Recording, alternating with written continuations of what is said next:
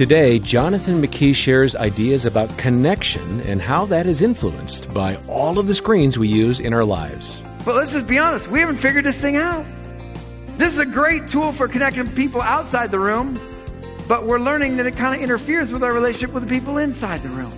Welcome to Focus on the Family with your host, Focus President and author Jim Daly, and I'm John Fuller. Well, Jonathan McKee always has a lot of insight to share when it comes to media and its impact on the family, and today is no exception.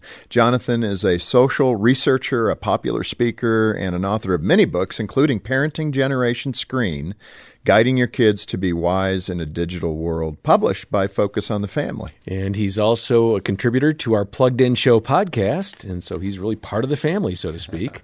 Here now, Jonathan McKee at First Woodway Baptist Church in Woodway, Texas, on Focus on the Family. If I were to walk into the typical American home at 7 p.m. on any night, it's not just young people staring at screens. Let's be honest. Dad is sitting there looking at a big screen. Mom's sitting next to, maybe watching that screen, but also looking at a screen of her own. You go upstairs, definitely sister is looking through TikTok videos on her phone. Brother is playing games on his device. Toddler's flicking shapes across the screen. And the family dog is on the treadmill because no one will walk him. I mean, this, this, this isn't a young people problem. This is a we love our screens issue here. And the question we need to maybe ask ourselves is, is there a chance that even the fact that there's more screens, more screen time, more connections, you know, than anyone in history, are we more satisfied? Is there a chance that maybe less could be more? Uh, I'm being very real with you. I like my screen. This screen can be fun. It is a great device for connecting with people outside the room when it doesn't interfere with the people inside the room. And what I'm just wondering is there times that this screen is very helpful, and is there times where maybe it just belongs in the pocket? Uh, it's funny to watch how things are changing from screens. Uh, it's changing the way we enjoy moments. Uh, we used to just enjoy moments. Now we have to post about the moment. It used to be that we would just enjoy a cup of coffee, but now we gotta let our followers know how good our cup of coffee was. We're all living the life of an 80s rock star. What do my followers think? You know, I just gotta think about my followers and because it's all about the number of followers or friends we've got. So we live in a country right now where eight out of 10 young people want to be an influencer in one way or another. What's happening is this is kind of creating a lot of pressure on us because that number now is very important. And here's what it does to us just emotionally. It's kind of an interesting thing. And not a lot of people are talking about this because again, this is brand new. So this is kind of new research that's just emerging. But what people have started to see is that there's this moment that everybody does talk about where you post something. Look at, I'm enjoying a moment. Let me post about it. But what we aren't talking about is after that moment. After we post about it, the waiting because after we post, there's this moment where we're waiting to see if the likes come in, see if the traffic goes up, see if we get the amount of followers we should have. And so some people are going to more lengths to try to, hmm, if I do this, I've noticed I've, you know, get a little bit more likes, or this is when the followers start to spike if I do this. And there's this moment after post where it's affecting a lot of us because even if we've got a bunch of followers, even if we got a bunch of friends, there's always someone with more followers. How come I only got 637 likes? Taylor got 1,122 likes. I don't understand. And so it's starting to affect us, and we're seeing this number in particular be something crucial. Uh, let, us try something real quick. Let's, let's talk about this influencer thing for just a quick second. Let's pretend that this room right here is America who is, and, and by the way, we're talking, uh, you know, literally when it comes to what percentage of America is online, it's almost pretty much everybody. You're in the very high 90s. Uh, when it comes to young people pre-COVID, it was like 97% have access online. And during COVID, because of schooling, everything like that, we're like, we need to get everybody. So I mean, we're at the 98 or 99% mark. So let's just say that this is America right here. This room is. Uh, let's try something. Um, if your birthday is January 1st, through November 10th. Go ahead and stand up where you are real quick. Let's just do something. January 1st through November 10th. Go ahead and stand up. Okay? This is how many young people want to be influencers today. Go ahead and look around you. If this was America, this is how many young people want to be influencers today. So just look to your right and left real quick. Okay, sit down unless your birthday is May 3rd and you were born between 12 a.m. and 3:53 a.m. Sit down unless you're May 3rd and you were born between 12 a.m. and 3.53 a.m. Do we have anybody? Do we have anybody? We got, hey, hey, we, we have two? Yes, give them a hand. Look at that. Or maybe even three. Woo! Okay, you may sit down. They right there represent the one 2,252nd that actually can make it as an influencer full time. Okay? that's just what the numbers are. Okay? They represent that. And, and we got to be careful here because, I mean, we don't want to squash. I mean, honestly, that's better odds than making it in the NBA, okay? You know? We don't want to tell LeBron, hey, buddy, you know, the odds aren't good. We don't want to squash LeBron's dreams. There might be a future LeBron right here, you know?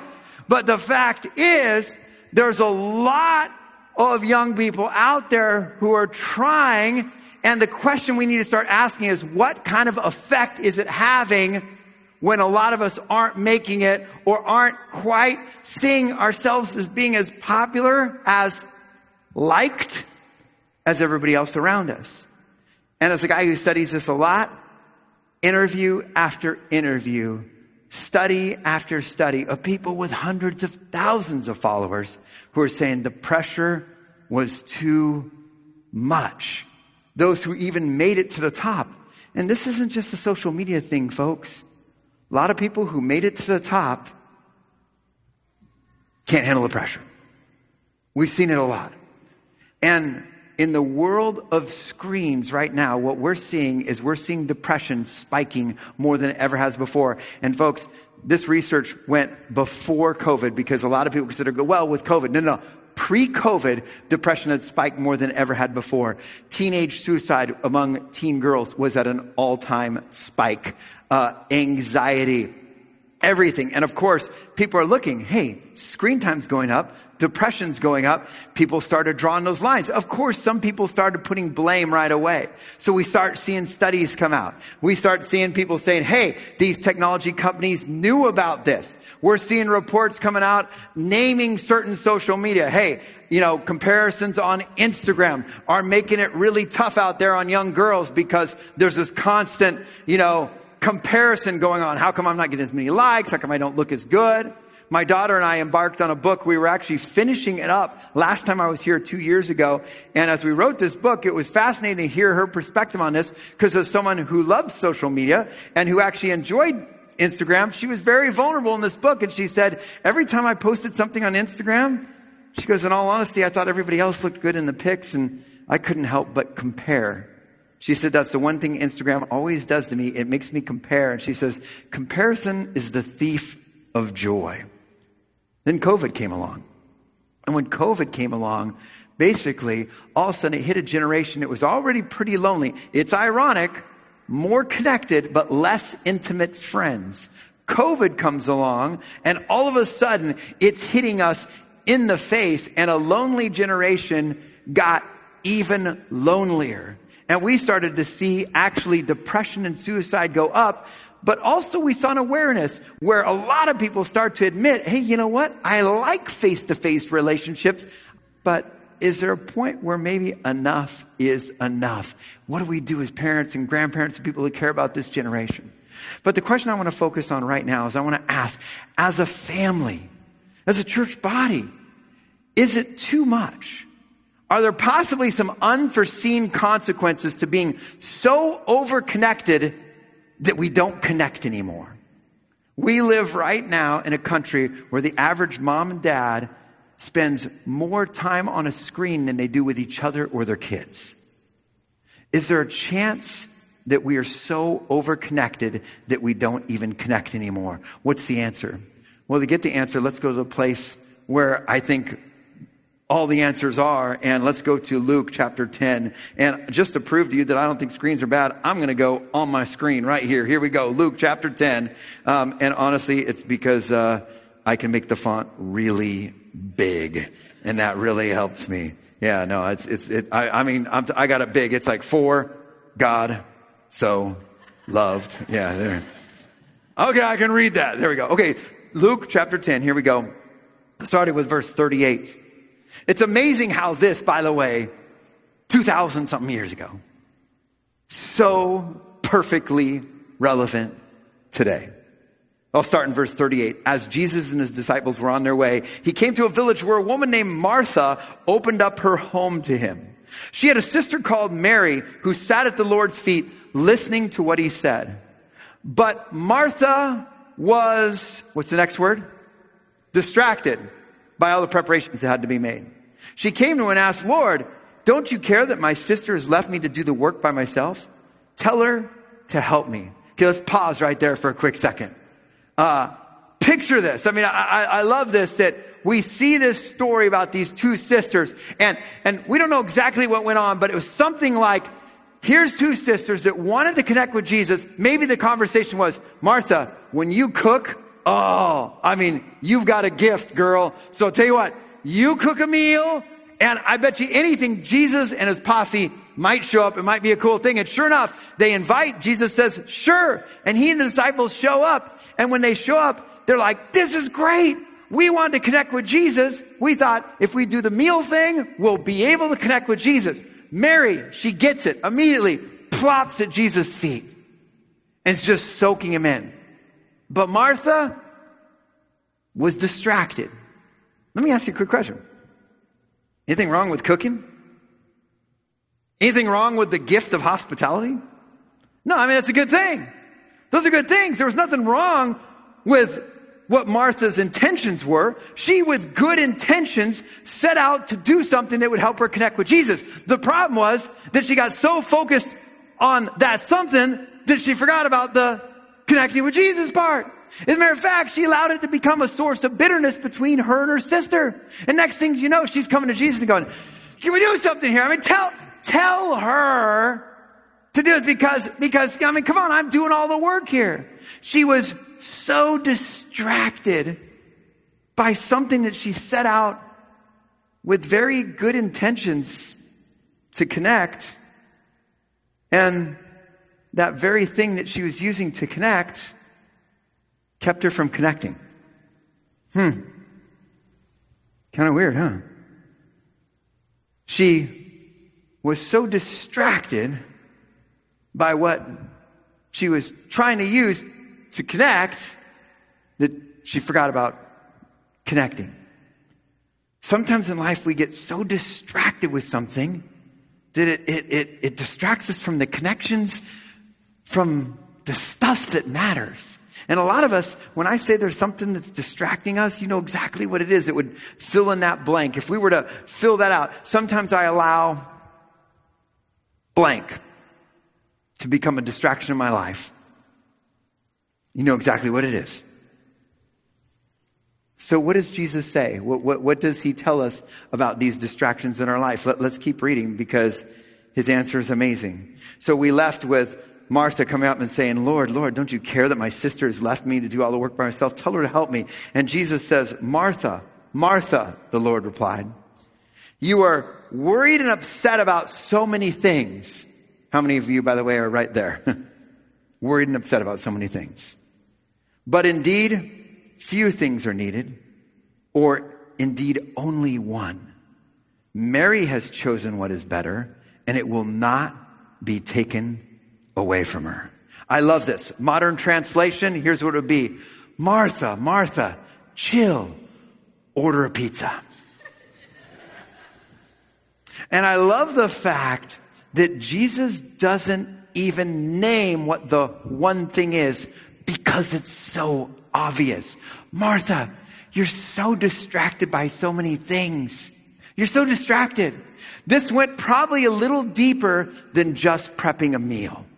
You're so distracted about all these things when only one thing is needed, and your sisters found it.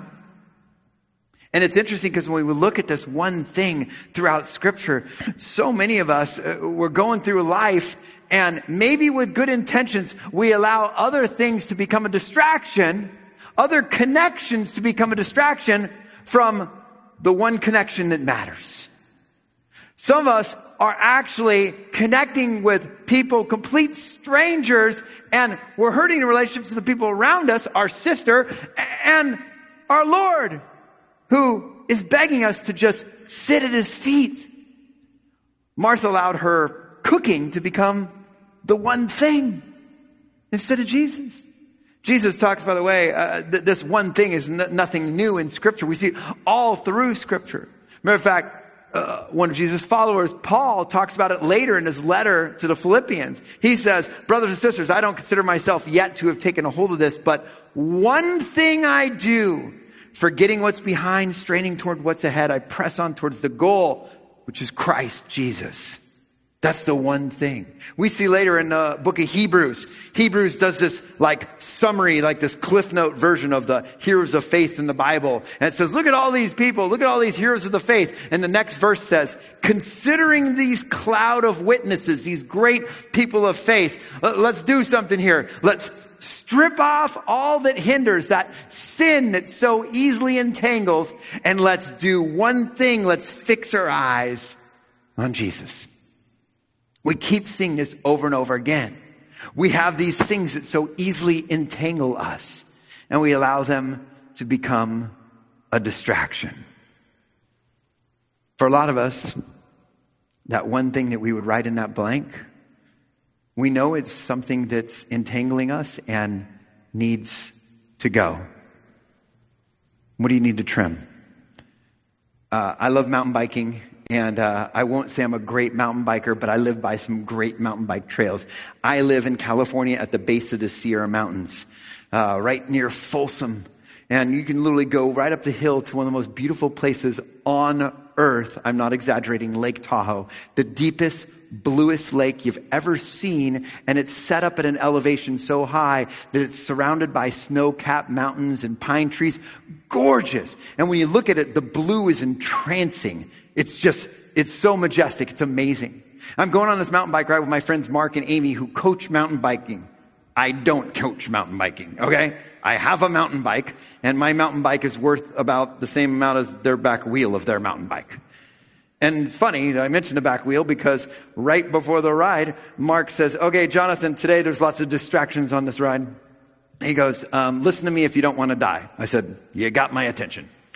He says, We're going to be up on some precarious trails. We're going to be next to some edges that if you fall off, uh, yeah, you'd probably die. And so, uh, what I want you to do is I want you to focus on my back wheel. Uh, you can't take your eyes off this trail, I'm going to be in front of you, so just watch my back wheel. You're going to be tempted to look. He goes, We can sight see later. He goes, When we're going on this precarious trail, do not look to your right or left. Keep your eyes focused on, and he said it, one thing, my back wheel. I said, Okay, back wheel, don't die. Got it. That's good. I'll try it. And so we start on this ride and he wasn't kidding, man. This was a crazy ride. We're, we're going and, and it's like, we're going left, we're going right, we're on this trail. And I'm just sitting there, I'm just like, watch the back wheel, don't die. Watch the back wheel, don't die. And I'm doing that. And pretty soon we go up and we hang this left and we're in this clearing where I see from my God given peripheral vision this beautiful blue big something over there. But I'm going, watch the back wheel, don't die. Don't look right or left. Watch the back wheel but it was blue and it was there and it was open. It was entrancing. And I was just like, maybe I could just, just, oh my gosh. I mean, it was, it was, it was amazing. It was there. It was Lake Tahoe. It was gorgeous. It was surrounded by snow-capped mountains, trees, gorgeous. And that's why I didn't, true story, see the trail turn left and Mark turn left. I went straight right off the edge. True story. And as I go off, it's happening in slow motion. And I'm like, oh, darn. And there's this pine tree right there. And I just grabbed it like elf, man. I just grabbed it. And as my body kept going, the, and I'm like, my bike is hooked to my feet, you know, and I just go like this. The pine tree goes, like I literally just grabbing this poor little Christmas tree. It's just, and when it got all bent down like this, the Christmas tree was like, hey, dude, you need to lay off the pizza a little bit. I'm like, shut up, you're a tree. And Mark comes back and he goes, you took your eyes off my back wheel, didn't you? I was like, but the lake is so beautiful. Is there anything wrong with looking at a lake? the fact is, sometimes things become a distraction from the one thing that's important. What do you got to trim? I'll close by telling you this. Um, a few years ago, uh, my uh, uh, when my kids were still in the house, they've grown up now, gone out of the house. Uh, they were getting ready to go on a missions trip, and on this missions trip, uh, the youth pastor decided to do something kind of kind of bold. He said, "I want to prepare our hearts for the missions trip, so we're going to try something. We're going to do a media fast. We're not going to fast from food. We're going to fast from screens and music and entertainment media. I want to fast for a little bit. And everybody's like, okay. And they're like, and he said, so if we want to do this missions trip, we're going to fast for the month before the trip. And everybody starts freaking out. My kids are like, a month? I'm not going. I mean, literally, because like, I'm not going on this stupid trip. You know, and we as parents are like, ah, oh, come on, grow up a little bit. And then the youth pastor literally says, and as families, it'd be unfair for them to do it, so we're going to do it too. And immediately the parents are like, this is stupid. You're not going on this trip. You know, I mean, I mean, we're just, you know, come on. I don't want to miss NCIS Waco. I mean, come on. It's NCIS for every town in this nation right now. But so we're so we all were kind of like rebelling a little bit, and we're like, you know, and finally we're like, okay, let's pray about this. And so we prayed as a family, and as a family, we're like, okay, let's try it. And I remember, like, literally the first couple days, it was just weird. We got in the car, I'd flip on the radio, and my kids were like, Dad, don't! And I'm like, it was Chris Tomlin! I thought it was okay, I'm sorry! You know? And literally, like at night, my kids would finish the homework like four or five o'clock, and they'd come downstairs and they'd be like, what are we going to do? I'm like, I don't know. Here's a ball. Let's throw it at the dog. Dog lost 30 pounds that month, all right? I mean, it was amazing. We started hanging out as a family. We started, we, I mean, literally, we were like, what are we going to do? So we'd sit there and we'd light a fire in the living room, which is really weird because we don't have a fireplace. But I mean, we just, we were like doing anything, you know? Just hanging out. When the 30 days were up, they went on a mission trip. They came back, and I'll never forget. They're like, "Dad, we um, we we, we can't go back the way it was." They said this, and they weren't ready to give up screens or anything. I mean, I think we literally did a Lord of the Rings extended edition trilogy day where we were like for 12 hours sitting on the couch, like, must have screen. You know, we, we kind of soaked it back in, you know, right into our veins. But we talked as a family and we came up with an idea. And for our family, we came up with No Tech Tuesday. It was just a taste. It was like, hey, on Tuesdays, what do you say when we're done with homework, whatever, that we just make that a night where we just sit and read by the fire? Because we realized that less was more.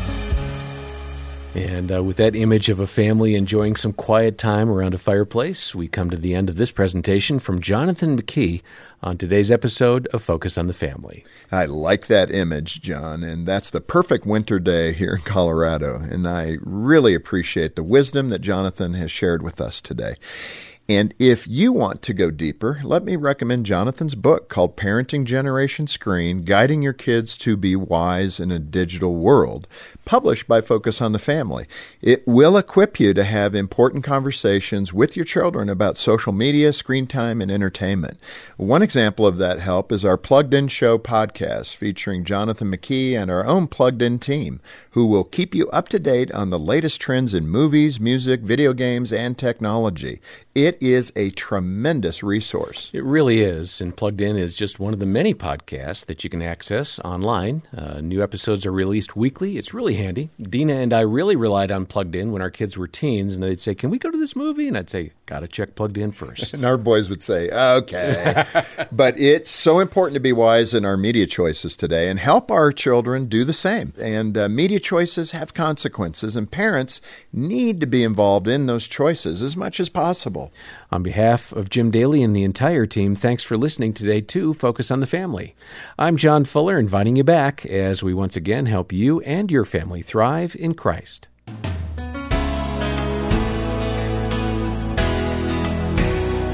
I like the statement that screens can be a great tool for connecting people outside the room but sometimes they can interfere with our relationship with the people inside the room. Why don't you consider adopting a media fast or even a regular routine like the Jonathan's No Tech Tuesday?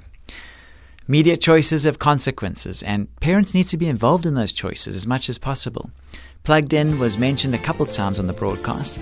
I highly recommend the Focus website, pluggedin.com, where you can get a really comprehensive review and make an informed decision on whether this movie or game or even YouTube channel is good for your family. And then, if you have the Focus on the Family Africa app, we have the two minute audio plugged in reviews on popular and current movies. So if you don't have our app, be sure to download that today. The resource we're recommending with this program is the book Left to Their Own Devices by Katharine Hill, who offers calm wisdom and practical guidance to anyone who wants to confidently parent in a world full of screens. You can get that when you call us on 031 716 3300 or when you visit our website at safamily.co.za. Thanks for being with us today. I'm Graham Schnell for Focus on the Family Africa, inviting you back next time when we'll once again help you and your family thrive in Christ.